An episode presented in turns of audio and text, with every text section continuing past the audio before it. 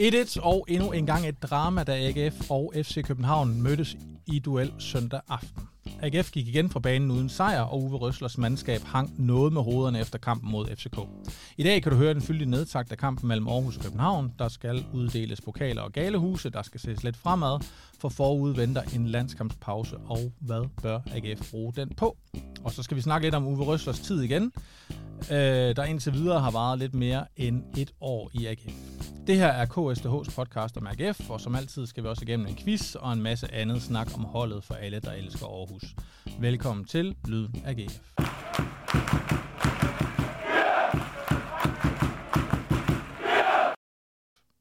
Alexander Hjort, velkommen til. Tak skal du have. 1-1 mod FC København. Alexander, dine første ord om den kamp.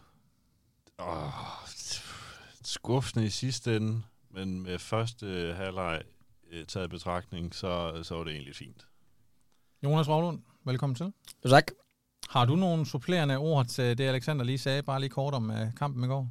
Ja, men altså, man havde jo gerne solgt den på forhånd øh, for en 1 mod, øh, mod FCK, når man lige har set det mod øh, Bayern München. Men øh, sådan som det udviklede sig, så, øh, så var det da bittert og, og øh, miste de tre point øh, til sidst, og kun skulle tage et enkelt. Og mit navn det er Rasmus Thomsen, og vi tre er igen samlet her i vores studie i Aarhus, og vi fortsætter altså øh, nu med at snakke lidt mere om FCK-kampen, der blev spillet i går aftes, for i dag er det blevet mandag den 9. oktober. Det er eftermiddag, og så har vi næsten haft et døgn til at sluge den her sene udligning, fra Rasmus Falk. Øh, for det var jo altså ikke efterført med 1-0 efter 73 minutter, da Janis Era scorede sit første Superliga-mål for AGF, men sent i dommerens overtid, der lignede FCK altså på ja, drømmehug af Rasmus Falk, kan vi vel godt sige. Øh, inden vi dykker helt ned i kampen og sådan enkelte spillerpræstationer, så vil jeg altså lige starte med noget af det sidste, der skete i kampen. For anden halvleg øh, er jo godt i gang. AGF spiller god fodbold. De kommer til en del, øh, der kan blive farligt. Og så langt om længe, så er det jo altså, at Janis han scorer sit første Superliga-mål med lidt hjælp fra den tidligere GF for Kevin Dix. Men øh, i stedet for så fortsætte de der gode takter frem af banen, så stiller AGF sig ned på egen bane til halvdel og tager imod et pres fra FCK. Øh, sådan så jeg det i hvert fald, øh, og jeg sad med sådan en følelse af, at det helt sikkert nok skulle ende galt. Altså, selvfølgelig kan AGF ikke bare stå at se øh, uh, FCK angribe i 20 minutter, uden at det skal gå galt, og først så går det også lidt galt med, at Lukas Lea jo egentlig har bolden i kassen, det bliver så annulleret for korrekt offside. Øh, Alexander, kan du fortælle mig, altså, hvorfor blev det sådan i de sidste 20 minutter? Var det virkelig sådan en del af, af Røslers gameplan, at man skulle foran, og så skulle man bare stå og tage imod FC København, der jo på papiret nok er Danmarks bedste hold? Nej, jeg tror ikke, det var en del af gameplanen. Jeg tror, det var en øh, naturlig udvikling i, spillerne blev trætte, og måske også godt kunne ane, at man er oppe imod overmagten på ja, samtlige positioner på banen af AGF i overmatchet. Øh, men, men det er da klart, altså som, som fan sidder man jo og tænker, at det er idiotisk, og at, ja, som du siger, at man, man ved, at det går galt på et eller andet tidspunkt, fordi det har man set en million gange at når AGF stiller sig ned, så... Og der var lige en periode sådan under David Nielsen, hvor, hvor, hvor det egentlig gik okay, men historisk set, så er det ikke noget, vi kan finde ud af. Øhm, jeg, jeg så kampen med en af mine gode venner, der er AC Horsens fan, og han øh, prikker mig på skulderen på et tidspunkt, og siger han, det føles helt hjemligt, det her. og det er jo ikke noget, man har lyst til at høre. det er jo ikke, det er jo ikke kvalitetsstempel, vil jeg sige, vel? øh, nej, overhovedet ikke. Så, øh, så altså, det er, det er en kritik, jeg gerne vil komme til uh, Uwe Røsler med, det er, at vi åbenbart spiller ligesom AC Horsens, uh, hvilket på ingen måde kan være godt for nogen. Den værste kritik, man kan få, det er for Rose af en Horsens fan. og Jonas, du var jo uh, ude og sidde på pressepladserne og havde derfor mulighed ja. for at være nede i mixzone efter kampen, og Uwe Røsler blandt andet er. Uh, nævner Røsler noget om, uh, om det her med, at de ligesom falder uh, tilbage og står egentlig bare og, og tager imod uh, de sidste 20 minutter? Ja, altså apropos det Alexander siger med, at de bliver øh, trætte. Han nævnte faktisk, at øh, han egentlig gerne ville have taget øh, Mortensen ud. Han så træt ud til sidst, og øh, det var også det, der var problemet med at stå og, og bare forsvare sig. Øh, det var jo, at når vi så fik mulighed for at køre nogle omstillinger, så var der ingen, der havde kræfter til at løbe op, så der var bare en lang bold øh, op til, ja, nogle gange kun til midterlinjen, øh, og så kunne FCK starte igen hvor øh, der kunne man godt have brugt nogle friske folk, der kunne løbe lidt med bolden og, og lige øh, aflaste forsvaret en smule med et, øh, med et eller andet øh, symbolsk angreb, om ikke andet.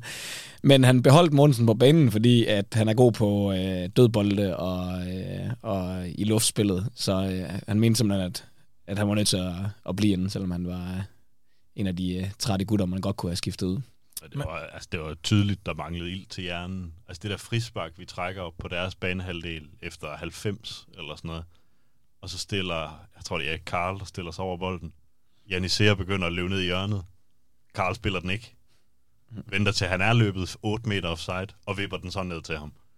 Og dermed får, bliver der dømt offside på Sea, FCK får bolden tilbage, og de kan løbe op i den anden ende igen. Altså, evnen til at tage vare på de der, situa- de der få situationer, hvor AGF er nødt til at trække et halvt minut, et helt minut, den var der bare ikke. Altså, der var mm. ingen evne til lige at tage fat i bolden, og lige formå at få et par berøringer på, og lige få trukket noget tid. Det, altså, det var ikke i nærheden af at kunne lade sig gøre de sidste, på noget tidspunkt de sidste 20 minutter. Jeg tror, jeg tror ikke, vi har bolden mere end måske 30 sekunder gang.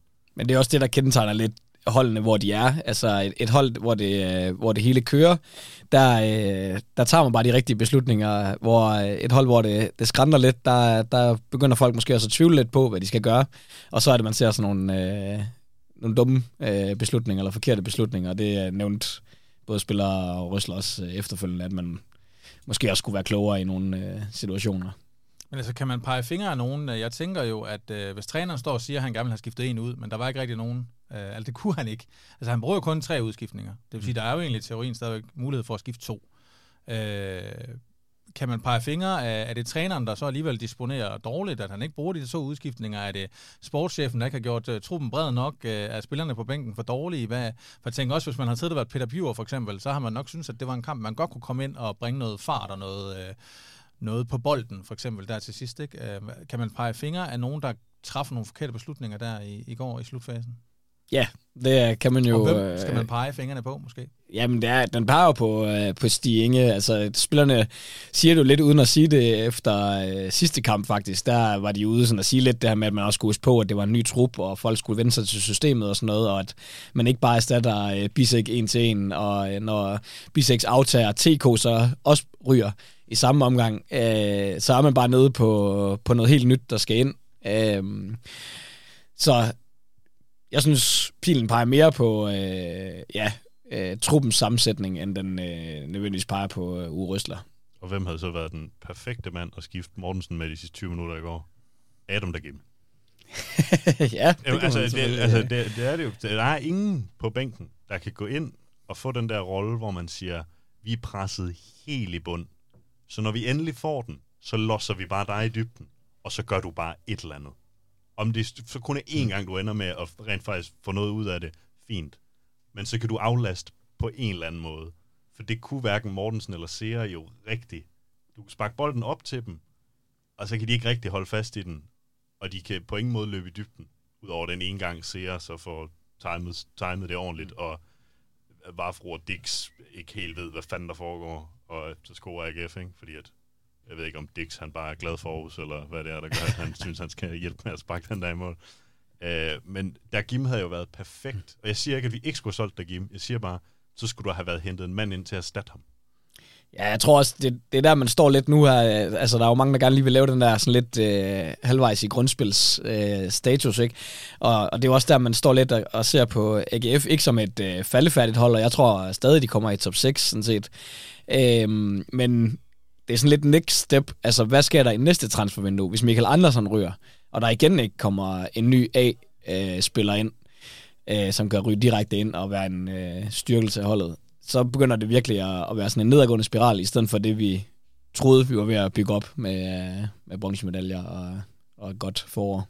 Nu nævner du Dakim, øh, Alexander, der er jo også, øh, altså der har jo været spillere som øh, Sigurd Haugen, Jelle Down, Sebastian Grønning, også på holdet, der måske netop var sådan en spiller, man kunne have brugt i går, eller hvad? Øh, var, det, var det også sådan en, en type, man kunne have brugt?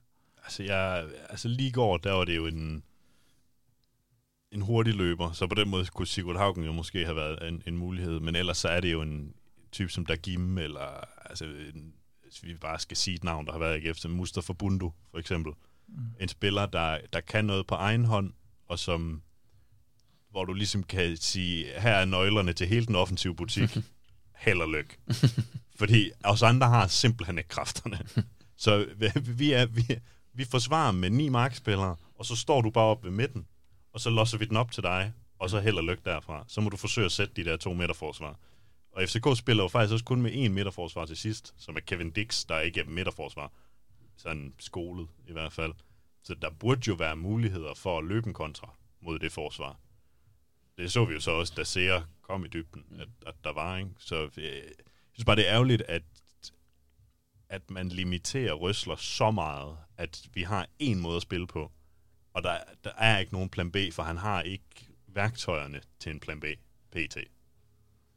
Og så lad os øh, prøve at starte sådan lidt fra øh, begyndelsen af. Øh, vi kan jo starte med startopstillingen. Øh, noget af det, der faldt mest i øjnene, var jo, at øh, Bailey øh, Peacock Farrell, han øh, jo var tilbage fra karantæne, men Jesper Hansen var valgt på kassen. Øh, hvordan øh, gik det, Jonas, og øh, forstår du øh, den disposition fra Røsler? Øhm, altså, forstår gør jeg, altså, jeg, jeg var også meget 50-50 med, hvem øh, der skulle stå inden. Øh, jeg havde selv tænkt, at, at Bailey Peacock Farrell ikke havde spillet sig af, men at øh, Hansen egentlig heller ikke havde spillet sig af, så på den måde, øh, så troede jeg egentlig på, når Røster sagde, at de, øh, de var lige. Og han sagde selv, at, øh, at grunden til, at han havde valgt Hansen, var, at han netop ikke havde spillet sig af, og nu har øh, øh, Bailey to landskampe øh, den her øh, landskampspause, hvor han ligesom også kan, kan vise sig frem, og så tager man den ligesom derfra igen. Øh, så den her målmandskamp, den er fuldstændig åben. Jeg må så sige, øh, Hansen gjorde ikke noget for at spille sig øh, fuldstændig ind som fastmand. Jeg troede, at øh, den der rutine ville gøre, at han ikke var så påvirket af, at der var en målmandskamp, og at øh, han har siddet lidt ude og kommer lidt ind igen, og der er måske udefra set er lidt mere øh, pres på for at levere.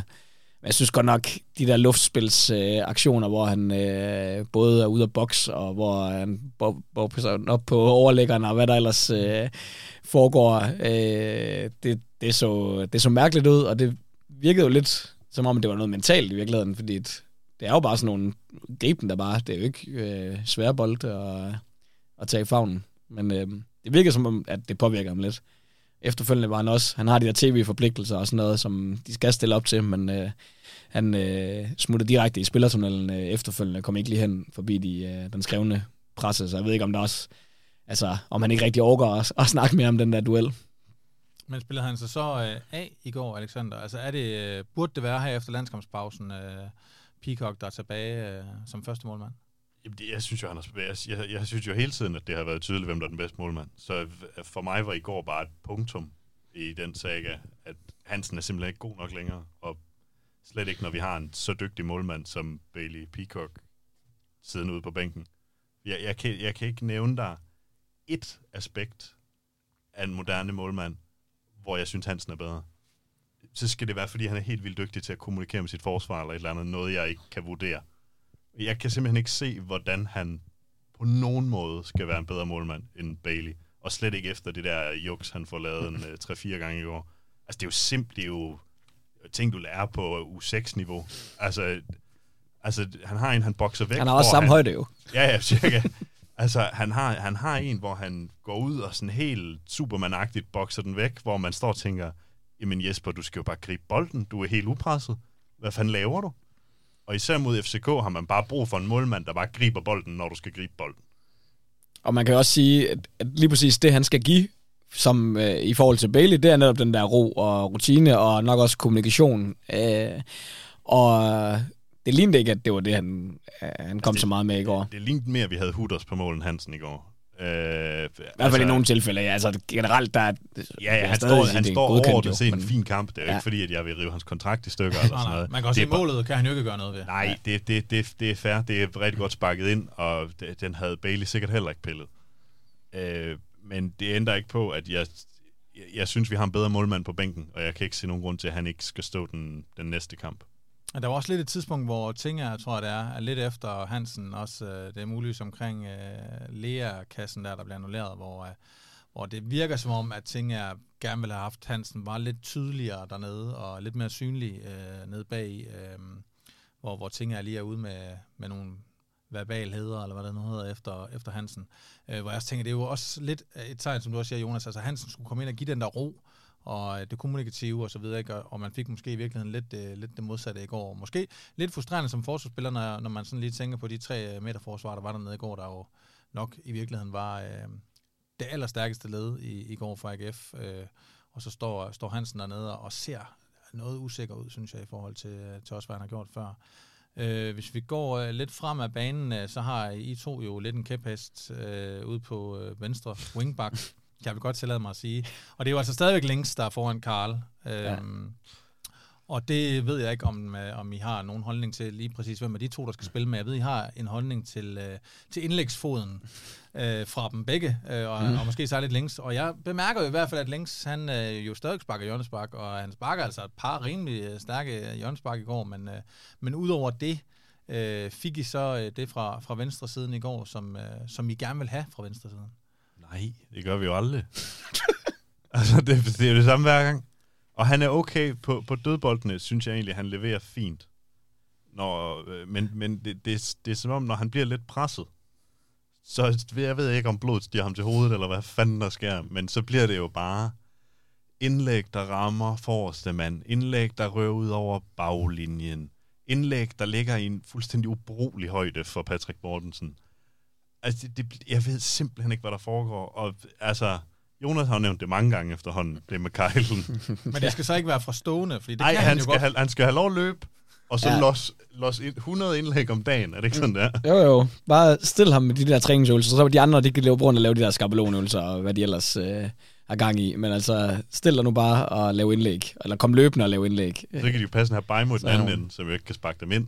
Ja, ja. Det, det, det kunne selvfølgelig være et mix. Som, som afslutteren derinde. Ja, ja. Det er i hvert fald, altså, når, nu når man ved, at de har forlænget kontrakterne til 2026 begge to, klubben har ligesom signaleret, at det er de her to, vi skal satse på. Det er sådan det, der gør det sådan ekstra frustrerende, synes jeg. Fordi hvis man vidste sådan, okay, nu kører de lige i en periode, og så ser man lidt andet eller et eller andet, øh, og så henter man en, øh, en øh, topklasse øh, venstre wingback ind. Øh, men det her med, at, at man ligesom har signaleret, at det er det her øh, setup, vi kører med, så er det jo bare frustrerende, at øh, der er så få indlæg, der, øh, der lykkes, og som giver, øh, som rammer en, øh, en medspiller. Især når det, vi spiller på den måde, at det er det, det handler om. Øh, Mølgaard, Tinger og Knøster spiller jo tre mand sammen inde i midten. Øh, var det, Alexander, deres bedste øh, kamp sammen, de tre, øh, i går mod København? Mm, Jeg synes jo egentlig ikke, de har præsteret dårligt på noget tidspunkt. Heller ikke efter øh, Gnoster, han kom ind. Øhm, men jo, de leverer en rigtig fin kamp i går, øh, især i anden halvleg. Men altså, der er jo så også huller i første halvleg, og vi er og rimelig heldige med ikke at, være, øh, ikke at være bagud. Det ser ikke så voldsomt ud, når man går, går ind og kigger på statistikker og expected goals og sådan noget, men når man så kampen, så var der da en, en to-tre situationer, hvor et, øh, spillere af FC Københavns kvalitet oftest sparker dem ind. Ikke? Øh, så det var ikke fordi, det var pletfrit i går, men, men over, over en bred kamp var det jo rigtig fint. Men igen, det, vi vil jo ikke sidde og snakke om, det var en fin præcision, hvis FCK havde scoret tre i første halvleg. Så øh, jo, det var, det, var en, det var en fin præstation, og de, ligesom meget af hvad hedder det, resten af truppen, så spiller de sig op i løbet af kampen. Men altså, FCK blev jo også hjulpet lidt til chancerne i første leg af, af AGF. En anden uh, backbone player, nu har vi snakket lidt om Hansen, der ser lidt uh, nervøs ud dernede. Uh, Nikolaj Poulsen laver jo også det, jeg vil kalde en forholdsvis stor fejl i første leg, hvor han, ja, han får den fra Hansen, der spiller den fint ud, og så spiller han den lige for fødderne af Elionussi, tror jeg det er, som så jo heldigvis ikke får mere ud af det, men de der fejl for nogle af de der ja, backbone player, dem man skulle kunne stole på, Øh, vi har jo også tidligere set det for Tinger i den her sæson, blandt andet. Vi har så også set det for, for Peacock også, som, øh, som jo så ikke måske helt har den der status endnu. Men, men Jonas, hvad, hvad, hvad tror du, det gør for holdet, at nogle af de der virkelig rutinerede fyre, det er nogle af dem, der også laver de der helt store fejl? Altså, der er jo noget nervøsitet på en eller anden måde, eller hvad er det? Ja, han glemte i hvert fald, hvem han var med lige, øh, lige til at starte med der. Men altså, jeg var sådan set enig med Alexander ellers, at det, det er sådan en godkendt øh, indsats inden, inden for midtbanespillerne ellers. Og jeg tror selvfølgelig, det, det sætter en eller anden ramme for, for kampen, den der, øh, at man starter med, okay, nu har vi allerede givet en chance, og man ved, hvad de kommer fra FCK af store kampe og sådan noget. Øh, det gør bare noget mentalt, og så bliver der resten af halvlejen bare sådan en, hvor de bomber ned. Omvendt så er det jo den der anden halvleg, hvor vi, der starter vi bare med at have to angreb, der ender i hjørnesparker, som ender i chancer og afslutninger. Det giver bare et helt andet øh, momentum den modsatte vej. Øhm, så det, gør, det sætter sig mentalt i holdet, tror jeg, at man, øh, at man lægger ud med, at, at en af, af de folk, der normalt ikke begår så mange fejl, han øh, starter faktisk med at give næsten et mål væk. Uwe Røsler siger det også til, hvad hedder det, til oppe i studiet, tror jeg det er, efter kampen, hvor han siger, at jamen, de første første minut eller to i første halvleg, der laver AGF to-tre fejl og taber lige de første to-tre dueller, og det var som om, det satte sig i hans spillere, siger han. Øhm, og sådan virkede det, de så skræmt ud. Altså, det, det lignede ikke, at de ture og øh, forsøge at spille op med FCK.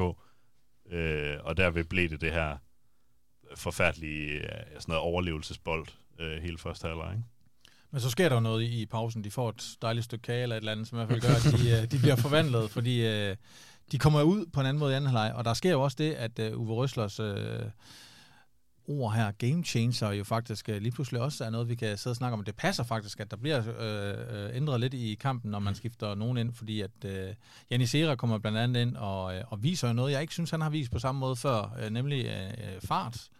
Og, øh, og, og scorer jo faktisk et, et rimelig flot mål, selvom det bliver rettet af, altså løber i dybden og, og får den med der og scorer sit første mål. Øh.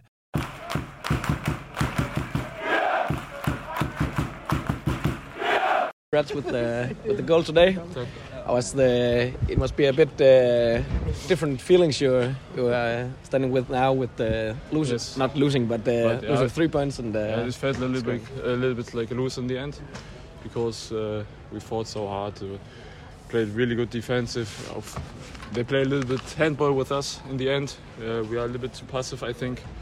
And then uh, Copenhagen is is a really good team. They showed us that I think so around 70 percentage of ball possession in the end. They uh, they trapped us completely. So yeah, it's it's uh, yeah sad for us. I think feel bad for the team because yeah, after hard weeks without a win would be would be important today. But I think uh, how we came out uh, into the second half was a good reaction to the first half, where we ended up lucky. I think without conceding a goal, just lucky. Went in with a nil-nil, so it's okay in the end. Yeah.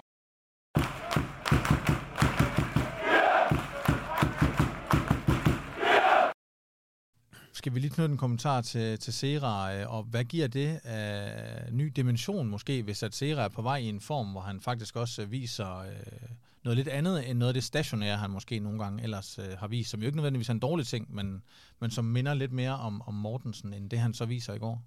Jamen, det ville da være dejligt, hvis han kunne udfylde både og kunne tage den her rolle som en ekstra targetman i boksen, når vi i de døende minutter skal forsøge at satse rigtig hårdt, og så kan spille, spille både med ham og Mortensen og smadre indlæg ind, og så håbe på, at det skaber noget. Men at han så også kan være ja, noget af det, jeg bad om før i den her Dagim-agtige type, som rent faktisk har noget fart og kan løbe fra en midterforsvar. Jeg tror så også, det hjælper, at at Vafro står mærkeligt i ja. Den her situation. Og, der, og, og Dix, der er også et eller andet galt. Altså, de, de, fanger forsvaret på et, et underligt tidspunkt, hvor der, der, er- jeg er sikker på, at Næstrup ikke er tilfreds med, hvad en helvede det er, de laver nede i det der forsvar der. Fordi hvis de bare står, ja, som de burde, så løber Seer ikke fra nogen af dem. Det tror jeg simpelthen ikke på. Ej, han så meget hurtigt ud i hvert fald, Ja. når man lige så det uh, Altså, jeg tror ikke på, at Seer kan løbe fra Dix. Mm. Det, det, altså, efter vi har, har alle sammen set Dix spille på Aarhus Stadion, der er altså en okay fart i ham. Mm. Jeg tror ikke på, at han bliver det her sådan dybde våben øh, på noget tidspunkt for AGF. Jeg tror, at det er jo heller ikke det, han er hentet ind til. Så det vil også være unfair at bedømme ham på det. Men det er fedt, at han øh, kunne time det løb så godt, og at øh, ja, med lidt hjælp fra øh, god gamle Kevin, at han så øh, kunne øh, få den øh, sparket mål. Jeg fik faktisk lidt øh, sådan flashback til øh, pokalfinalen. Ja, 16, det gør jeg også. hvor at, der hvor man tror lige, han har brændt, og så rører bolden op i luften. Og så, nej, den går ind! Ja. ja, jeg fik jo ikke set målet, fordi jeg øh, både mig og græmmede mig simpelthen over, at han kunne finde på at brænde den chance, Duncan, dengang. Og så øh, rejser alle så bare op og jubler, og øh, så kastede man sig rundt den i, øh, i parken. Men øh, helt så voldsomt var det ikke den her gang, men der var stadig øh, virkelig øh, knald på. Øh, også kan du til, øh, til fansene igen. Der var, der var sgu øh, godt øh, gang i på lægterne her, her i går. Det var fedt. Jeg snakkede med øh, Janne i går efter kampen. Han, øh, han var selvfølgelig også glad for at score, men sagde jo også, at det føles jo lidt som en nederlag, når man øh, mister øh, sejren der til sidst. Men at, øh, at det var mega fedt at spille, øh, spille på stadion. Så havde han jo den overraskende pointe omkring, at hans øh, kæreste og familie havde været på stadion, og de havde faktisk synes det var ret fedt, at der var en løbebane. Fordi at det på en eller anden måde giver et bedre overblik over banen. så øh, altså han synes faktisk, det var, det var helt udmærket at spille med løbebane. Det er første gang, han gør det som, øh, som hjemmebane i hvert fald. Okay. Men så, lad os se apropos, øh, hvad er det, fans og Kevin Dix. Uh, Kevin Dix får blandt andet rødt kort til sidst. Uh, det er ikke, fordi vi skulle dykke ned i den. Det, det kan vi være lidt ligeglade med. Det betød heller ikke så meget, men, men, uh, men der var jo gang i den, og Jonas, du nævner også lægterne derude og løbebane eller ej, så, så var der jo en god stemning derude. Der var mange mennesker til at af, det var en uh, søndag aften kl. 20. Øh, men øh, jeg synes lige, vi skal omkring øh, ja, rødt kort, øh, men, men noget overtændthed, jeg har skrevet her. Der er jo altid gang i den, øh, sådan er i hvert fald blevet mm. her i, i nyere tid, kan man sige, mellem øh, Aarhus og København, de her to øh, mastodonter, i hvert fald øh, sådan på, på størrelse, øh, måske ikke på, på trofæer på det indhold. Øh, men øh, der er både en med knyster, han, øh, han går hårdt til den og får et relativt hurtigt gult kort, og der når jeg sådan lige også at få flashback tilbage. Øh, vi sad meget i studiet for et års tid siden også og snakkede om, at en af de sådan helt store øh, øh, hurdler, der sådan var for AGF, var jo, at, at, vigtige spillere får tidlige gule kort, og det kommer til at hæmme dem. Øh, der var både TK og, og Tinga og Poulsen, og sådan, der nogle gange ligger sig ud, ret tidligt ud med nogen for et hurtigt gult kort, og så kan de bare ikke gå, gå til den. Så der når jeg lige at tænke i går, det var sgu ikke så fedt med Knøster at få så hurtigt gult kort. Det kommer så ikke til at betyde noget. Og en anden, der så også, øh, jeg vil øh, nok godt gå som langt til at sige, at taber hovedet lidt, er Patrick Mortensen, øh, som, øh, som godt kunne have fået et rødt kort måske. Øh, det bliver der i hvert fald snakket meget om. Øh, en orange. Øh, i, I fjernsynet. Jeg synes også, at den er hård, og jeg er jo ikke dommer, men, men lige da jeg ser den, der tænker det, det gør du bare ikke, det der. Altså, hvad tænker du på? Helt nede i hjørnet på FCK's banehalvdel, så kaster han sig tre meter flyvende hen mod Jelert, øh, som jo egentlig allerede er blevet nakket en gang af Knøster, så jeg ved ikke, hvad han har gjort, men han skal nakkes igen, og heldigvis får Morten det gult, men der når jeg lige at tænke, altså, og den søde rare Han får mand, gul. Ja, og han får gult, jeg tænkte, han, han, han kunne have fået rødt øh, på Mortensen. Den søde rare mand, hvad, hvad tænker han på? Hvad, er den her overtændthed, øh, var det noget, I sådan bemærkede som noget negativt, eller som noget positivt, øh, der, der var øh, blandt andet blandt øh, AGF-spillere? Altså selvfølgelig også en spiller som, som Dix, der jo også øh, både får gul for Brok og, øh, og får en takling til sidst, øh, så det går jo lidt begge veje, og det er jo også noget, det vi godt kan lide som fans øh, mellem de her opgør. Men, men er det noget godt eller noget skidt, at der er den her overtændthed, Jonas, i går?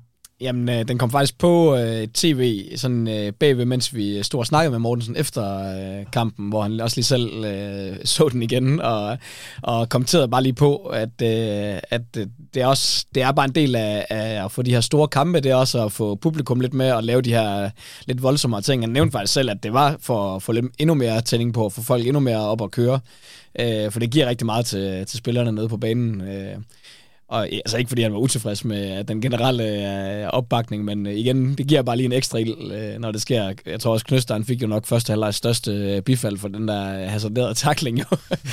øh, og og det giver da et eller andet til kampen, og det giver da et eller andet til, øh, at det er Aarhus mod København, og det er en stor kamp, hvor hvis vi ligesom bare øh, alle sammen lærer os ned og sagde, okay, det er syvende pladsen mod øh, FCK, der kæmper øh, for at genvinde øh, mesterskabet, sådan helt på gråt papir, der ligner det jo sådan set ikke en, øh, en stor kamp, må vi jo sige. Men fordi det er landets største øh, byer, der, der dyster, så bliver det alligevel en, øh, ja, ugens øh, største kamp faktisk. Når du ser på det, Alexander, er det så godt eller skidt, at øh, for eksempel AGF laver sådan nogle øh, hårde taklinger, der jo i sidste ende kan, på en lidt uheldig dag måske, koste rødt, måske særligt til Mortensen? Altså man kan sige, hvis, hvis vi spiller uden den der intensitet, så slår vi aldrig nogensinde FC København øh, så kommer vi aldrig ind nærheden. Altså, så er der i hvert fald 20 år til. øh, og nogle rigtig gode handler. Øh, fordi de er så meget bedre et fodboldhold end AGF, at hvis vi ikke spiller lidt med musklerne, og hvis vi ikke skubber lidt til dem, og hvis vi ikke lige kommer et halvt sekund for sent en gang imellem en takling, og irriterer dem, og gør, at de måske lige en gang imellem ikke tør have bolden. Ja, det er jo, det er jo best case, at, at Rasmus Falk ikke tør vende op i banen, fordi han er bange for, at Nikolaj Poulsen kommer og i sådan en uh, de Jong-takling i brysthøjde. øhm, at, at vi kan simpelthen ikke være med på niveauet, hvis, hvis ikke vi altså kommer med nogle af de der AC Horsens døder. Øh, Åh oh, nej. der er alt for mange er. Horsens-referencer i det Jeg afsnit. Jeg er ked af det. Jeg er ked af det. Men altså, jeg tror også, altså Mortensens takling især, tror jeg også bærer præg af, hvornår det er i kampen, og han er træt, og så kan du måske godt lige komme til at fejlbedømme distancen lidt nemmere, og øh, Knøsters, der er ikke noget at sige. Det er bare en rigtig dårlig takling. Eller god, alt efter hvordan man ser det. Jeg vil gerne snakke med ham efter, fordi det så så voldsomt ud, at han kom flyvende. Altså, når man sidder derovre på øh, prespladsen på A-tribunen, man kunne bare se nærmest løbet og øh, altså, øh, hoppet sådan hele vejen. Det så så... Øh, det var næsten sådan en hævnaktion, men det jeg kunne ikke komme i lignede tanke om, hvad det var, han skulle hævne. Nej, Og han har jo ikke rigtig nået at have noget historisk forhold til nogle af FCK'erne, så jeg tænkte, der var et eller andet i kampen, der var blevet sagt eller sket eller et eller andet, men det lignede ikke. Det lignede sådan et øh, sådan et legemord. Altså, Ja. han, han får bare øje på ham. Det er lidt så- sådan en klassisk, øh, dengang Tøffe spillede sådan en sort bog, øh, at øh, nå, men han skal lige have betalt tilbage for et eller andet, han har gjort for øh, tre måneder siden. Jeg ved ikke, om de har stødt på hinanden, øh, Knøster og... Jeg ved ikke, om de har spillet en eller anden, øh, øh, hvad hedder det, kvalkamp mod øh, Ferenc Varos, eller et eller andet. Hvor, Så, at- så der har stået jæler i, øh, Ja. jæler i den sorte bog. Det godt være. Men med det, øh, så går vi, øh, så går vi lidt videre.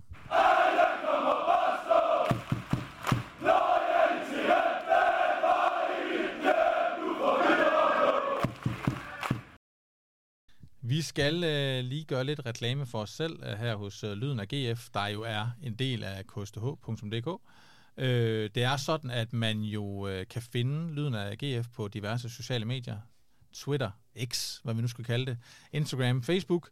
Og noget af det, man blandt andet kan gøre, hvis man finder os på øh, de her sociale medier, det er jo at skrive til os. For eksempel med gode idéer til, hvad vi skal lave af indhold.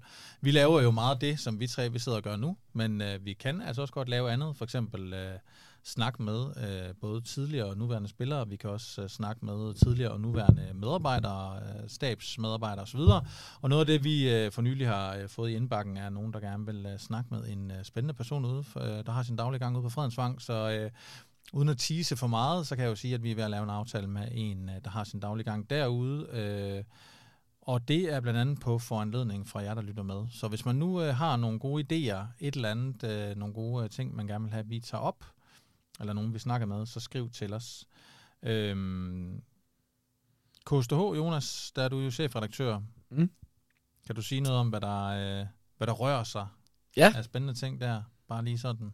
Ja, jamen øh, som dem, der lytter med forhåbentlig ved, så øh, dækker vi jo AGF øh, både på skrift, og så har vi øh, podcasten her jo, øh, som, øh, som kører. Men øh, jeg vil sige det, man lige kan gå ind og, og tjekke ud, hvis man ikke har opdaget det endnu, det er, at vi har fået en fast mand til at dække øh, U17 og U19-talenterne, øh, som faktisk øh, og har direkte forbindelse med Nicky Simling og Bachmann, cheftrænerne for, for de mandskaber. Og det, øh, jeg tror, jeg jeg tror nærmest aldrig, de der talenthold er blevet dækket så, øh, så grundigt, som øh, Rasmus Fisker, han, øh, han gør det, ud at se kampene og snakke med træner og øh, så videre, så videre. Så hvis man vil ud og, eller hvis man bare lige vil være opdateret på, hvad der sådan er på vej op, og hvad tankerne er på øh, talentfronten, øh, fronten, så øh, synes jeg, man skal klikke ind og, og læse med der. Det er nok lige øh, sådan highlightet øh, af ting, ellers så er der jo bare de daglige interviews, og vi prøver at få lavet nogle øh, længere formater i portrætter og reportager og alt muligt lækkert. Og apropos øh, de sociale medier, så øh, gør vi jo også altid det her på øh, Lyden af GF, at vi skriver ud og vil gerne høre øh, jer, der lytter med, bud på ugens pokal og ugens galehus. Og øh, Jonas Alexander får øh, først lov øh, lidt senere til at komme med jeres bud på øh, ugens pokal og ugens galehus, fordi jeg vil lige starte med at læse lidt op fra øh, Twitter og øh, Facebook. Og jeg synes, jeg skylder øh, Ole Salling på Twitter og læst øh, først op, fordi øh, Ole skriver allerede i går aftes, inden vi har lagt vores opslag ud, at øh, han har øh, pokal og galehus. Så, så dem tager vi lige med. Øh, så Ole han skriver her, at pokalen skal gå til Mølgaard. Den mand løber solen sort, mens han rydder op for sine holdkammerater. Og galehus, dem er der to af. Dem, der ikke stemte på Mølgaard som man of the match, og dem i klubben, der ikke formår at forklare vores spillere, at det går galt hver gang, vi stiller os ned. Øhm, skal vi lige meget kort tage den der med man of the match. Øh, der sker jo det på stadion i går, at Janis Serra bliver kåret som uh, man of the match. Øh, Jonas, hvordan... Øh, ja, det er jo bare uh, tendensen uh, på stadion, at, at dem, der scorer, bliver man of the match. Det er nærmest uh, sådan en, en uskreven regel, uagtet hvor lang tid de har spillet, og hvad de ellers har lavet, udover at lave det der uh, mål. Så det er sådan set uh, grunden til det. Uh, man kan så se i uh, vores Facebook-gruppe, uh, er den magiske maskinmester Mølgaard, vil jeg kalde ham. Altså, han er blevet kåret med 89% af stemmerne som man of the match. Så jeg tror, at dem, der enten har øh, lige fået tænkt sig om på vejen hjem fra stadion, eller har set den øh, på tv, de øh, kunne godt se, at øh, det var en øh, storslået kamp af, af Vejle-trumleren der. Jeg tror også, der er mange børn, især der stemmer på stadion. Øh, altså versus vores Facebook-gruppe for eksempel. Der er knap så mange børn. Øh, og så er vi jo også en gang blevet anklaget for at bue af seere. Så det her var en mulighed for lige at sige, at vi kan faktisk godt lide dig. Mm. Øh, så øh, ja, det kan jeg forklare det måske. Jeg tror du helt oprigtigt, det var det, man tænkte, at man lige skyldte ham? Det ved jeg ikke. Der var jo heller ikke nogen, der hørte det bu, de her buerier dengang. Jeg tænkte men, faktisk øh, godt på det i går, lige den der bue-episode der, hvor Mortensen får skrevet, at uh, de tog afstand for det der bueråb, og der var ikke rigtig nogen, der havde hørt de der bueråb. Og så scorer Sera i går, og, og får jo en, en hyldest derude. Han havde sgu også lidt fortjent, synes jeg, lige at blive matchwinner. Ja, jeg synes, at han er blevet gjort til Sønderbuk i nogle kampe, hvor, hvor der er ingenting, der fungerer, og så kommer Seer ind og får 10 minutter eller 20 minutter, og så er, øh, så er facit bare, at ah, ham ser der, han er pivelendig, og han kan ingenting, og han kommer aldrig til at score. Og selvom han reelt ikke har fået, altså han har ikke fået noget serveret, han har ikke haft nogen afslutninger. Mm. Øhm, så ja, jeg undede ham også øh, lige at få hul på bylden, og forhåbentlig er det første af mange. Og så tager vi lige René Alexandersen, der også har skrevet på øh, Twitter, at pokalen skal gå til hele holdet for den indsats, man leverede i anden halvleg oven på en lidt svag første halvleg. Øh, og han vil så give Galehuset til Mortensen for den takling, der ikke var langt fra at koste et rødt kort. Noget man altså aldrig ser fra Mortensen, lidt apropos vores øh, snak før. Så er der Ole Nørlev, der giver pokalen til Tinge, er for at styre holdet og selv levere på et højt plan, og Galehus til Uwe for ikke at skifte Patty ud midt i anden halvleg. Han virkede helt flad. Det er jo også noget af det, vi har øh, berørt her. Og så øh, er der jo Claus, der giver den til øh, pokalen til Janisera for at score. Og så var det også så godt, at øh, det var et mål i åbent spil. Og så kommer Galehuset til, at vi bliver bange, da vi fører kampen, og kommer med clear i stedet for at holde på den. Og det er jo også lidt apropos. Øh, blandt andet også det Ole Salling, han øh, skrev. Vi tager lige et par stykker med fra Facebook også. Der er igen øh, for Morten Graf en pokal til Mølgaard for at være så skidegod mod FCK altid. Hans mand kommer aldrig forbi ham. Og så efterhånden godt, vi kan sige, at Mølgaard han er skidegod nærmest hver eneste gang. Ikke? Jo. Øh, jo. Ham kan man sgu stole på. Så der er et galehus fra Morten til øh, Røsler for at holde Mortensen på banen i de sidste 15 minutter, hvor vi står så lavt. Han er for træt til at lave aggressivt presspil og kan ikke løbe en omstilling fra så dybt et leje. Vi skulle selvfølgelig have haft en hurtig, frisk spiller ind, Sauer spørgsmålstegn, som både kunne presse aggressivt og true på omstillingen, når vi erobrede bolden. I stedet blev taktikken bare at losse bolden væk, og FCK kunne starte forfra med at bygge op. Så er der også en Simon Rauf Gyngstrup, der giver pokalen igen til Mølgaard, den dejlige mand. Kæft, han arbejder. Og galehus må være, at vi kommer så langt tilbage, efter vi tager føring. Men ellers fed kamp og de rigtige takter til fremadrettede kampe. Øh, jeg tager lige en aller sidste. Carsten Brix giver en pokal til Knyster for at komme med frem i offensiven og generelt spille sin bedste GF-kamp. Og galehus til overtidsscoringer imod os. Og øh, mange pokaler til spillere fra defensiven, mange galehus til det her med at lukke et mål ind, lidt til Uwe og Øh, selvfølgelig også øh, lidt til øh, ja, omkring Mortensens øh, hårde takling. Øh, skal vi lige tage jer to herinde, om I har øh, noget med, Jonas, den pokal og galhus?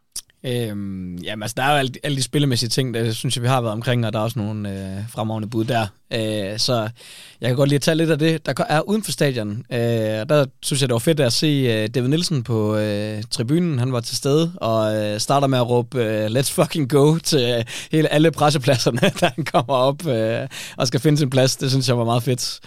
Øh, Galehus, den, den er jo til øh, kæmpe debat, kan man sige, fordi... Øh, det er egentlig kamptidspunktet, jeg, jeg tænker på her kl. 20 en, øh, en søndag aften. Øh, det gør det bare sindssygt svært for rigtig mange at komme øh, på stadion.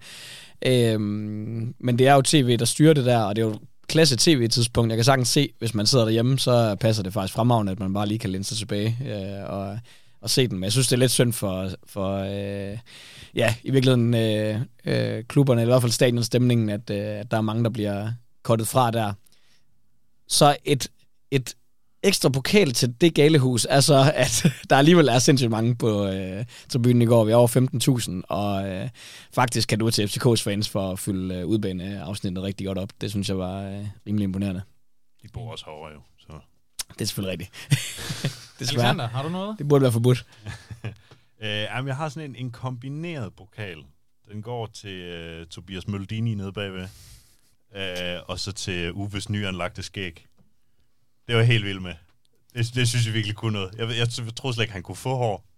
altså. jeg tænkte om Uwe var... Jeg synes faktisk, at det, jeg, jeg nåede nemlig også at tænke, det så sgu faktisk meget cool ud, men jeg tænkte, er han så træt, at uh, han slet ikke jeg tror, jeg tror, det er simpelthen det er fordi vinteren. Det, det bliver simpelthen det bliver for koldt for det der skaldede hoved der, så nu, nu anlægger han nu anlægger han hår på, på nederste halvdel han brokkede sig lidt efter kampen øh, til pressen, fordi at, øh, der selvfølgelig blev spurgt ind til alle de der spørgsmål, han nu er blevet spurgt til en del gange i træk. Øh, hvorfor vinder I ikke? Øh, hvorfor vælger du den her målmand frem for den anden? Og sådan noget. Så var han så lidt ude med riven efter nogle af, journalisterne omkring øh, øh, Be More Creative, kom nu med nogle nye spørgsmål og sådan noget. Så spurgte jeg ham, øh, om han ville, øh, om øh, det med skægget, om det var fordi, han ville lade det gro, indtil de vandt en kamp. Det kunne han faktisk godt lide, det spørgsmål, men han sagde, hell no. jeg ved så ikke, om jeg skal tage det som et godt tegn, at øh, det var virkelig ikke et... Øh, ej, en challenge, han ville tage. Måske, eller også så var det, fordi han var bange for at få utrolig lang skæg. Ja, præcis, præcis. Ej, nu var der også en landskabspause, må man så give ham. Ja, ja, det er det. Selvfølgelig gør det det. Og så, øh, øh, jeg har besluttet mig for ikke at uddele noget galehus i dag, fordi jeg har været sur nok. Det er en god kompensation, synes og nu, nu er du bare blevet sendt over i skammekrogen og sidder og kigger ind i væggen med din mikrofon der. der har været nogle fremragende tekniske øh, udfordringer, inden vi gik på her. Så Jordan sidder bare og kigger ind i væggen og snakker i sin mikrofon. ja, det er godt, der ikke er video på det. men, men ind i det kan vi lige, kan vi lige øh, hvad hedder det, øhm, tage det der med, altså jeg kommer jo også lidt negativ her i studiet, lige for sådan at bakke øh, Alexander op i at være negativ.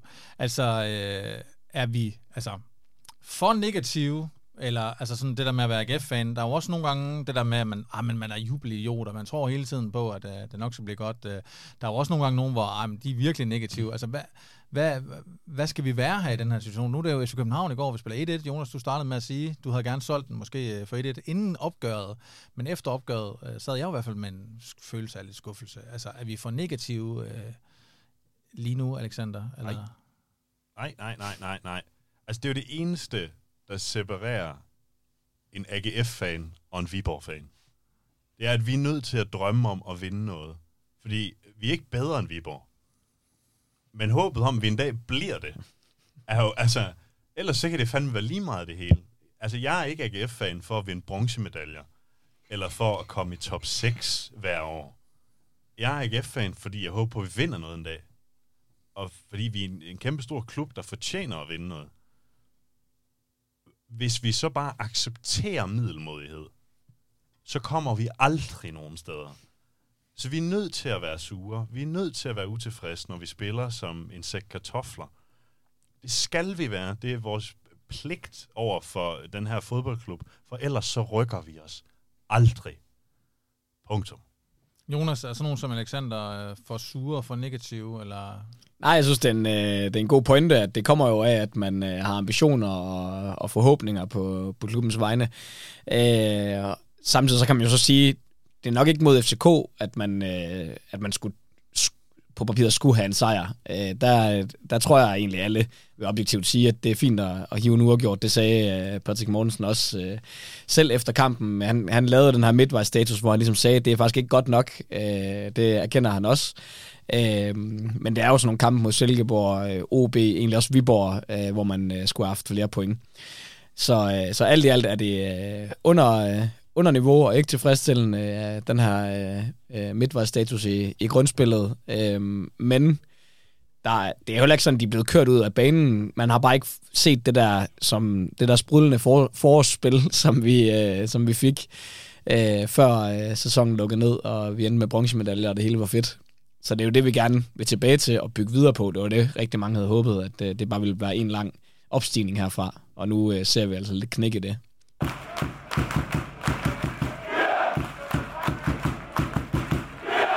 Nej, det har altså, det jo ikke. Altså, man kan sige, at, at ja, sidste sæson efter 10 runder, der havde vi samme antal point. Nu, nu havde vi haft en sejr nu her, så, så havde det set lidt bedre ud. Ikke? Øhm, så det er selvfølgelig lidt ærgerligt over, at vi, vi står her.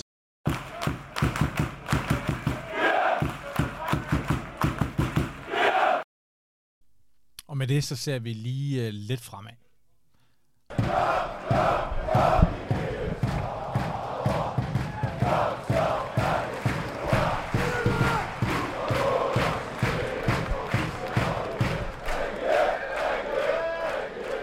Fordi der er jo altså landskampspause nu. Øh, AGF spiller først igen om øh, noget tid. Det bliver først den øh, 22. oktober, man skal spille på udebane i Lyngby, som jo er en meget, meget vigtig kamp for AGF, øh, må man sige.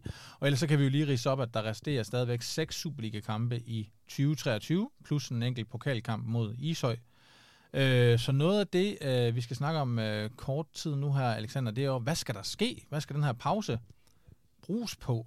Øhm, målsætningen er jo top 6. Der er man jo altså ikke øh, pt. Øh, man har på, øh, jeg ved ikke, om man kan kalde mirakuløse vis, men lidt mystisk vis jo egentlig ligget i top 6 stort set hele sæsonen. Øh, og det siger måske mere om nogle af de andre hold, end det siger om øh, AGF. Men nu er man altså ude af top 6, og nu skal man jagte den her plads i top 6. Øh, det kunne jo godt minde lidt om noget, vi så for præcis et år siden. Øh, men samtidig, Alexander, så går øh, ting jo stærkt i fodbold. Både Silkeborg og Brøndby, de har jo for eksempel været på førstepladsen i den her runde, og det havde man nok ikke regnet med i starten af sæsonen. Alexander, hvor ser du øh, AGF lige nu, indtil den her landskampspause? Øh, er det for eksempel overhovedet realistisk, at øh, AGF kan komme i top 6? Det er realistisk, at vi kan komme i top 6. At, øh, om vi så kommer det, det er sådan, det er sådan en anden sag. Men altså, jeg synes jo, det er foruroligende, at pilen peger nedad på rigtig mange parametre. Og jeg synes, vi var bedre i starten af sæsonen, end vi er lige nu. Øh, især på bolden. Altså hele det her projekt med at have bolden. Jeg ved godt, det er en svær målstok mod, mod FC København. Men jeg synes også mod Viborg, der var vi ikke, det var ikke det niveau, vi så i starten af sæsonen. Og jeg er med på, at det er hårdt at miste Mikkel Duelund. Det er hårdt at miste Massimil Emil Madsen. Men det er jo ikke fordi dem, der kommer ind, er jo 19-spillere. Altså, det, altså, vi, vi, vi er alle sammen enige om, at Stine Bjørneby skulle have hentet lidt stærkere ind, og hentet lidt flere ind måske. Men dem, der kommer ind, skal stadig være gode nok til, at man skal kunne ikke være det dårligste hold på banen mod Viborg, for eksempel. Og ikke smide alle de her dumme point, vi har smidt i den her sæson. Fordi det er jo ikke, fordi vi har tabt særlig mange kampe. Vi har bare spillet så mange uafgjorte, mm. som skulle have været sejre. Øhm, så der, der er nogle grundting, der skal på plads i den her øh, landskampspause. Og jeg skal ikke sidde og fortælle dig, hvilke, hvilke træningsøvelser de skal lave derude, men der er... Der er en, de kan lave. Ja, der er... Der er, der, venstre wingbacks. Der er Joe Rowe Medias øh, yndlingsøvelse. øh, som, som de bare kan tage. Øh, jeg er sikker på, at han kan hyres billigt som form for træningskonsulent. Nej, det er dyrt. Ja, det er det. Men, men, øh, det, men ja, jeg kan da godt stille mig ud og trille nogle bolde hen til links, så man bare skal tyre afsted. øh, men altså, der er, der er nogle basis, basis ting, nogle aftaler, nogle, ja, nogle af de ting, især på bolden, som, som de skal have styr på. Øh, og de har heldigvis god tid til det øh, nu her. Det er også vigtigt at understrege, at jeg, jeg synes ikke, det er sådan, og det synes spillere og trænere fornemmer man heller ikke, at der er krisestemning jo. Øh, og det tror jeg egentlig heller ikke, at øh, fansen synes endnu. Men der er helt klart sådan bekymringer omkring, øh, omkring AGF, netop fordi, at man har ambitionen om, at man skal udvikle sig hele tiden. Og nu står vi i en situation, hvor vi øh, er øh, på samme niveau, som vi var samtidig som sidste år. Og der vil man jo gerne have taget det der step op, og i stedet for så have bygget videre på, at øh, okay, nu er man altså en del af top 3-4 stykker og ikke bare øh, et hold, der skal kæmpe for at komme med i top 6, som vi har været mange sæsoner i træk efterhånden nu. Alexander, du var omkring det før. Vi drømmer jo. Det det, det er derfor, vi holder med AGF. Øhm, der er 10 point til førstepladsen. AGF ligger nummer 7 med 14 point for 11 kampe, som jo så er halvdelen af, af grundspillet. Øh, nu siger du, Jonas, der ikke er øh, sådan en krisestemning omkring øh, AGF. Øh, hvis man nu sammenligner med nogle andre hold, hvor jeg vil sige, de ord i hvert fald måske er blevet brugt i, øh, i efteråret her, så kunne det være Randers. Øh, AGF er et point foran Randers. Det kunne være OB, hvor alle snakker om trænerfyringer, og hvad sker der? OB ligger altid nummer 8, jeg kan afsløre, nu ligger de nummer 10, øh, men tre point efter AGF. Øh, AGF har 6 point ned til Vejle på næst sidste pladsen. Øh, og så har man selvfølgelig så de her 11 point ned til, øh, til Hvidovre, men det er jo kun et point længere ned, end, øh, end AGF har mm. op, øh, kan man sige, til, øh, til Brøndby. Så, så Hvidovres bjerg for at nå AGF er for eksempel nærmest lige så stort, som AGF er for at nå øh, Brøndby. Øh, altså, er det ikke for dårligt, at AGF ikke har klaret det bedre? Jo, jo, det er for dårligt, men hvis du sammenligner med de der, og grunden til, at man kan tale øh, krise, i hvert fald i OB, det er, at der er et manglende projekt, og man kan ikke se udvejen. Hvor jeg synes i AGF, for det første så ved man, at mange af de øh, spillere, der øh, er blevet fra sidste sæson, at de kan spille bedre og gøre det bedre. Det virker jo netop som om, at det er det her, som de selv øh, siger også, at øh, Knøster skal vende sig til et nyt øh, system og kommer ind og skal pludselig være en, en bærende mand i det her, øh, den her trebakkæde. Øh, og midtbanen er, er hårdt ramt lige nu, øh, og der er nogle spillere, der skal øh, køres mere ind og hurtigere ind, end man måske havde regnet med. Men det er sådan nogle ting, man tænker, det nok skal komme på en eller anden måde, hvor øh, de hold, du ligesom sammenligner med, der er det måske svært at se, hvordan de skal tage næste step. Og der burde alligevel være kvalitet i øh, AGF's trup til, at man øh, kan, kan hive sig op, i hvert fald til en top 6-placering. Vi snakkede jo allerede om det i starten af udsendelsen her også, Alexander, det her med bredden, og øh, uh, Uwe Røsler for eksempel kun bruger uh, tre udskiftninger uh, i kampen mod FC København, uh, hvor en Biver og en Sauer måske kunne sidde på bænken og tænke, uh, okay, der røg jeg lige noget tilbage i, i køen. Uh, AGF har selvfølgelig skader. Mads Emil uh, Madsen uh, nærmer sig, tror jeg, at komme tilbage. Uh, Duelund er ude resten af efteråret. Kevin Jakob ved, at vi er ude uh, hele året. Uh, hvad, hvad skal der ske til, til vinter i transfervinduet? Skal vi allerede begynde nu at, at se, se meget frem mod det, Alexander? Ja, altså, vi ser jo frem mod det, fordi det, det er der, der er mulighed for at forstærke os. Men om vi gør det, det er jeg usikker på. Øh, altså, hvis vi ligger øh, med røven i vandskorben og er to point for Vejle, eller sådan noget til den tid, øh, hvis vi øh, går ud fra, at Vejle ligger 11, øh, så kan det godt være, at der kommer noget, øh, noget, erstat, noget et eller andet ind øh, på midten, eller en ekstra mand nede bagved, eller whatever. Men hvis det ser ud, som det gør nu, og det ikke ligner, at vi er ved at rykke ned, eller sådan noget, så tror jeg ikke, de investerer særlig meget, for det virker til, at de bruger alle de her transferpenge til at polstre sig økonomisk til de her stadionløse år, der kommer, eller de her år på midlertidig stadion. Øhm, jeg, jeg, jeg tror ikke, vi skal sætte næsen op efter, at øh, der bliver hentet en eller anden øh, angriber til 20 millioner til, øh, til januar, eller en, øh, en målmand til 20 millioner, eller et eller andet. Det, jeg tror simpelthen ikke på, at det kommer til at ske. Men Jonas, hvis du nu var Uwe Røsler, ville du så ikke gå ind på Stig Inge Bjørnebys øh, kontor og bede om, at der kommer forstærkninger til vinter?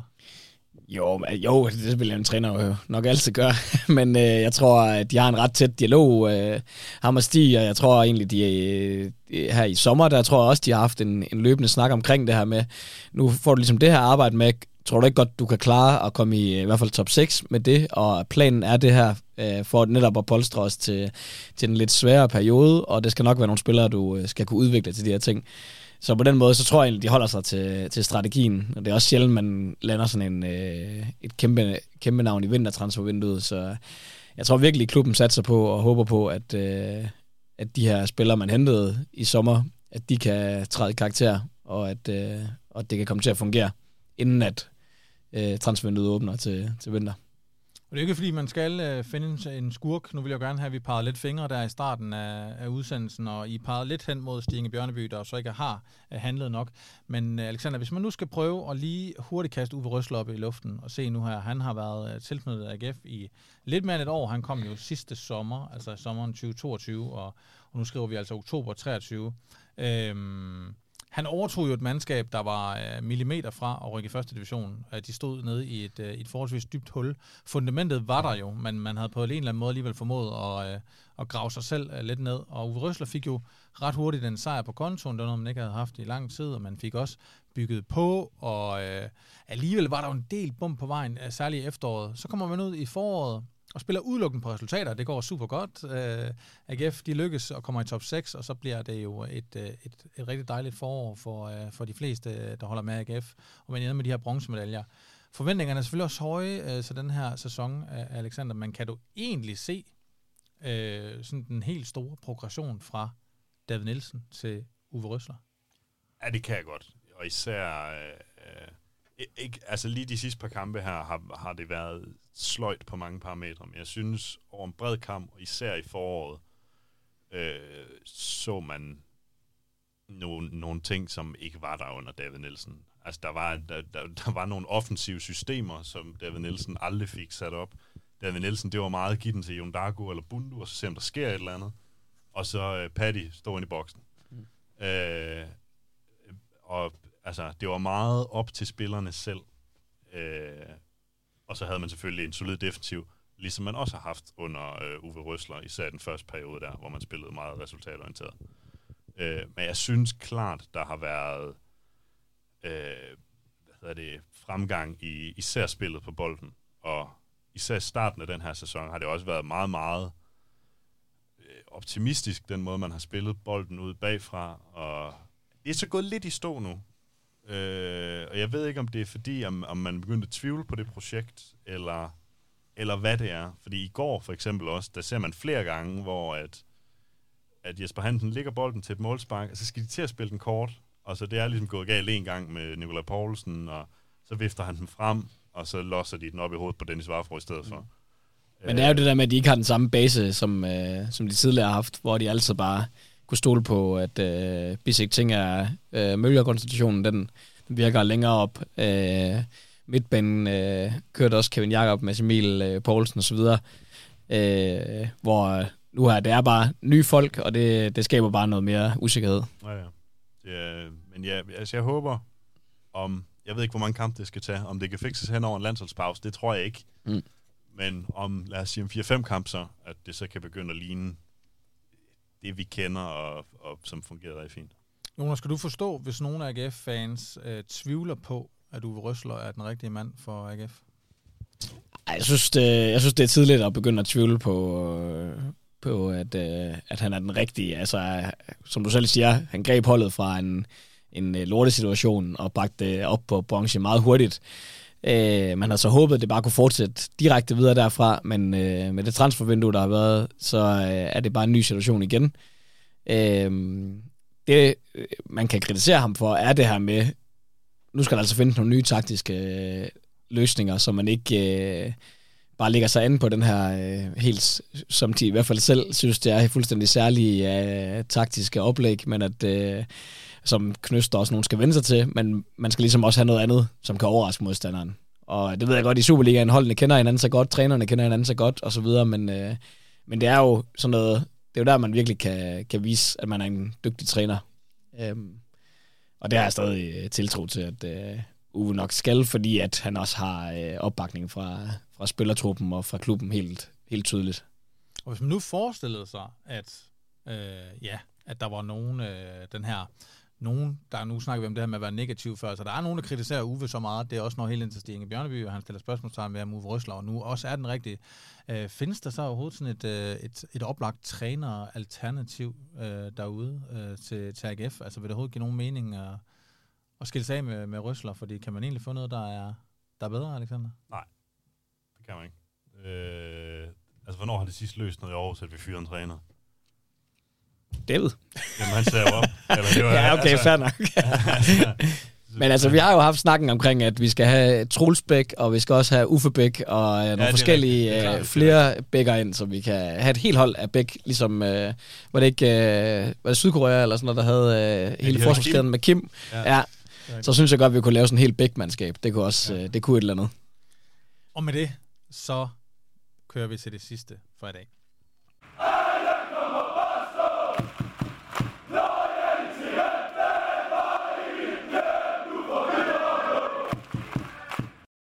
Og vi skal have en god gammeldags lyden af GF-quiz. Yes. Og der sidder jo to kloge hoveder herinde, ja. så øh, I kan godt blive udfordret lidt i dag. Kort til Og øhm, overskriften er landsholdsspillere i AGF for Danmark, fordi der er jo landskampspause. Og AGF har jo et par landsholdsspillere, Bailey Peacock for eksempel, øh, Michael Andersson, men det er jo ikke for Danmark. Og det synes jeg var sjovt at sidde lidt inde på, øh, jeg tror hjemmesiden hedder agfstats.dk. Ja. Så øh, hvis jeg siger noget, der ikke er rigtigt her, så er det ikke min skyld. Så jeg okay, stoler jeg bare på den her kilde, okay? Ansvarsfralæggelse. Lige præcis. Mm. Og nu kommer det. Og jeg ved, at I vil elske det, den første sætning, fordi det, øh, det, det, den er bare god. Fra 1995, hvor Torben Picnic repræsenterede AGF og landsholdet på samme tid, så skulle vi vente til 2009 med at få en ny spiller, der gjorde det samme. Og det er altså A-landshold, det er ikke sådan noget liga-landshold? Nej, og sådan Danmarks A-landshold. Okay. Hvem var det, der i 2009, efter 14 års tørke, AGF-landshold, øh, bud. så tror jeg ind på landsholdet. Og, øh, og jeg vil sige, nu, nu øh, kan Jonas lige tænke to sekunder, og så er det bare lige at prøve at føre den af. Så får man serveretten til, øh, til næste, hvis man kan den. Der kommer et spørgsmål mere. Jakob Poulsen. Ja, det er sgu godt bud. Er det det, Det tror jeg, ja, det tror jeg er rigtigt, men jeg må jo ikke sige det samme, så er det for nemt. Ja, men altså, David Dej. Jeg synes, Jordan skal have pointet. Jeg, tænk, jeg tænker, det Jacob Poulsen i hvert fald. Jeg tror ikke, jeg har noget bedre bud. men altså, han får den, øh, Ja. fordi Ja. det var øh, Jakob Poulsen. Ja, jeg tænker, det er første... Så øh, du får lov rigtig til øh, lige om lidt også at, øhm, at sige, øh, sige først, og, øh, og det er jo bare lidt federe, hvis jeg nu siger det samme, at, at du har sagt det først, Alexander. Ja. ikke? Ja, tak. Øh, hvis vi så tager perioden fra 2009 til 2016, der har AGF så seks spillere på det danske A-landshold, inklusiv Poulsen, der jo så spiller altså i AGF og landsholdet på samme tid. Øh, så kan jeg så sige, at siden 2016 er der så ikke nogen, der har, der har spillet der. Mm. Og jeg hjælper jer nu, fordi øhm, jeg fortæller jo selvfølgelig, hvem øh, det er. Mellem 9 og 16. Det var lidt flere, end jeg havde regnet med. Ja, det tror jeg var to. Den hedder agfstatistik.dk, og det er altså Jakob Poulsen, Michael Lump, Nå, vi får det at vide. ja, Okay. Martin Jørgensen, Kasper Slot, Danny Olsen og Morten Duncan Rasmussen, som den sidste spiller, der har repræsenteret landsholdet i en AGF-trøje, hvis man kan sige det sådan, ikke? Det I nu skal med Jakob Poulsen, Michael Lump, Martin Jørgensen, Kasper Slot, Danny Olsen og Morten Duncan Rasmussen er at rate top 3 over, hvem der har fået flest landskampe, imens de har spillet for AGF i den her periode. Okay. Kan vi lige få navnet igen? Duncan, Danny Olsen, Kasper Slot, Martin Jørgensen, Michael Lump, Jakob Poulsen. Så hvem der har fået flest kampe, mens de har været på kontrakt i AGF? Yes. Er det Hjort, der skal starte igen? eller? danske landshold. Han har serveretten, ja. ja. ja. Altså, Skal jeg sige tre eller et navn? Jeg synes, du skal sige nummer 1, 2 og 3. Og Jonas skriver det ned, siger vi, ikke? Ja, okay. Så det er ikke... Altså, det er jo klart, at Martin Jørgensen har flest kampe, men det skal være i AGF. Imens han spiller i AGF. Ja. Og det var Martin Jørgensen, Lump, øh, Duncan, Olsen. Slot og Poulsen. Så det er tre ud af de her seks spillere, du skal rate. Nummer 1, 2 Så og 3. har Jakob Poulsen fået flest. Og så har Kasper Slot fået anden flest. Og så er Martin Jørgensen træer. Ja. Jakob Poulsen, Kasper Slot og Martin Jørgensen. Hvad siger Jonas? Jeg har skrevet øh, Poulsen, Jørgensen og Duncan. Poulsen, Jørgensen. Jeg håber, han har fået sådan nogle venskabskampe. Duncan. God gamle donkey. Nå, men så lad os uh, gå til det. Uh, den spiller, der har fået uh, tredje flest uh, kampe uh, i den her periode på landsholdet, imens han har spillet i AGF, det er Kasper Slot. Han har fået 8 landskampe. Det var det, jeg vidste, han havde 8 var lige godt grov. Sat. Øh, den, der har fået næst flest, som har spillet ni landskampe for AGF øh, i den her periode, det er øh, Martin Jørgensen. Så dem har jeg byttet rundt. Og den, der har spillet absolut flest, er jo øh, blandt andet også, øh, hvor det blev til et mål i en meget vigtig landskamp mod Sverige, Mm. er jo øh, Jakob Poulsen, der spiller 15 landskampe, imens han spiller for øh, AGF. Så I har begge to Poulsen rigtigt. Og øh, så tror jeg, at vi må sige, at øh, Jeg har jo ikke slået med, men jeg har jør- placeret Jørgensen rigtigt. du har placeret Jørgensen rigtigt. Og, øh, Jeg ved ikke, hvad der vægter højst. Du har, dem, øh, du har dem alle tre med, men du har placeret dem forkert. Ja, Ja, jeg ja, giver ja, øh, altså ja. sejren til øh, Jonas, Ja, tak. Det er i orden. Det er orden. der har første er er og, og anden pladsen. Ja, ellers så fyrer han mig her bagefter. Så, øh, så, øh, så den får han. Du gætter altså, Jakob Poulsen har spillet flest landskampe for AGF øh, i, øh, siden 2009 og jo til 2016, og så er der også ikke nogen, der har spillet siden. Og øh, så er det jo altså så øh, Martin Jørgensen og Kasper Slot. Ja, hvem Kæften spiller. havde lige gættet på det. Otte landskampe for AGF. Øhm, og med det vinder Jonas quizzen. Og mit før, sidste spørgsmål så for i dag bliver jo Vinder så... jeg Øhm, Var det ikke bare et? Nå, jeg får to nej, det point. var... Ja, du får to point her. Legendarisk. Hold kæft, mand. Det Kom så, det vi. mit, mit sidste spørgsmål uh, her, inden vi, inden vi lukker helt af, det er så uh, jo ikke noget, vi kan svare på lige nu. Og jeg ved ikke, om vi sidder i det her studie, når det sker. Hvis der skal gå uh, 14 år uh, før det sker, uh, så er vi først hen i sådan noget 20-30 stykker eller sådan noget der. Men uh, hvem bliver AGF's næste A-landsholdsspiller for det danske landshold? Og de skal spille i AGF. Nu? Imens de får landskampe. Så men, du kan ikke sige TK, medmindre han kommer tilbage selvfølgelig. Så er det jo øh, Jakob Andersen, måske. Ja, det var også ham, jeg lige sad med i, i, i hovedet. Eller ham. Øh, Altså, vi har Mikkel Bro, men Mikkel Bro Hansen, der smadrer det nede i Ajax lige nu. En 14-årig på en stor prøvetræning. Øh, spørgsmålet er, om jeg kan formå at binde ham. Det, det vil tiden så vise. Øh, ja.